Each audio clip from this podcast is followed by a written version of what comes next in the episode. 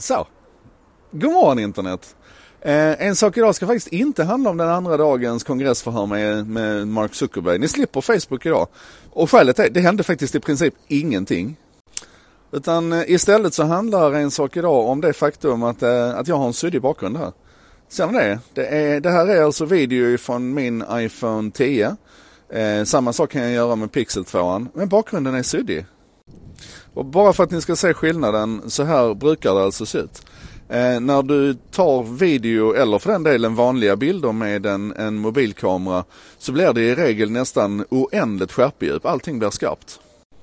Och vi behöver inte ens gå in på den tekniska förklaringen till att det fungerar och så utan det är helt enkelt fysikens lagar som styr att, att du får det oändliga skärpedjupet. I princip oändligt skärpedjup. Jag vet att jag inte får säga oändligt men ni fattar vad jag menar. Och just den, den suddiga bakgrunden där motivet i förgrunden framträder skarpt. Det är ett av skälen till att man ofta använder finare kameror istället för mobiltelefoner. Man vill helt enkelt ta bilder och video som ser ut på det viset. Och det handlar inte bara om att det ska se snyggt ut, att det ska vara konstnärligt och cineastiskt, utan man brukar beskriva det som att man vill att bilder och video man tar ska reflektera det hjärnan ser, inte det ögat ser. Och hjärnan har fokus på vissa saker. Så eftersom då inte kameran i sig själv kan göra det här rent fysiskt och skapa den här effekten så har man emulerat och återskapat det i mjukvara istället. I iPhonen till exempel som fått mycket uppmärksamhet för detta så pratar man om portrait mode. Och det är ju helt sjukt att det inte har varit tillgängligt för video när vi vet att vi kan göra grymma saker med video. Till exempel sätta på oss ett par glasögon och det bara, det bara funkar. Och då ska vi kanske inte bli förvånade att det inte var Apple eller Google som löste det här i sina produkter. Utan att det var Instagram som kom fram med det man nu kallar för Focus Mode som är det jag har spelat in det här med.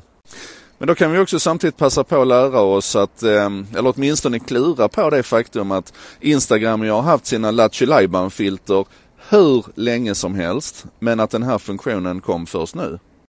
Och det jag tänker på då det är att det säkert säger någonting om hur mycket svårare det är att skapa en, en verklighetstrogen emulering av en funktion. Att helt enkelt återskapa den fysiska världen snarare än att hålla på och latcha med solglasögon och Star Wars-hjälmar.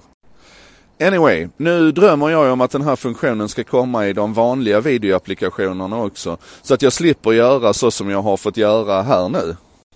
Nämligen att spela in i 15 sekunders snuttar som jag sen måste klippa ihop.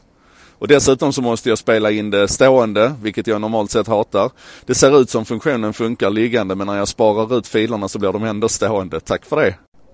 och bara för att förtydliga, då menar jag alltså stående bildformat, inte det faktum att jag står upp och inte ligger ner. Eller ja, är med på vad jag menar? och då menar jag alltså stående bildformat, inte det faktum att jag är stående och inte liggande. Åh, kolla, ser ni där till vänster? Där, eh, där. Där är en sån artefakt igen. Eh, det hade vi i gamla iPhones. Det verkar som den är tillbaka i 10 Det är alltså när ljuset kommer på ett Anyway, det här är ju lite bökigt att spela in i 15 sekunders snuttar och sen klippa ihop. Och jag måste dessutom göra det i Filmmaker Pro. Jag kan inte göra det i Movie Maker. Anyway, det här kommer säkert att komma och det är en otroligt spännande utveckling. Heja Instagram!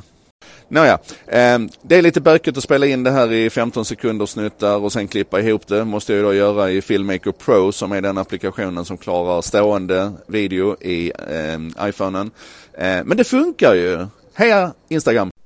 Jag bara tänkte jag skulle visa på slutet här att det funkar alldeles utmärkt inomhus också. Det eh, behövs alltså inte jättemycket ljus för att den här funktionen ska funka. Och jag kan dessutom gå närmare än vad jag kan göra med Apples egen Portrait Mode. Fan vad bra ni är Instagram.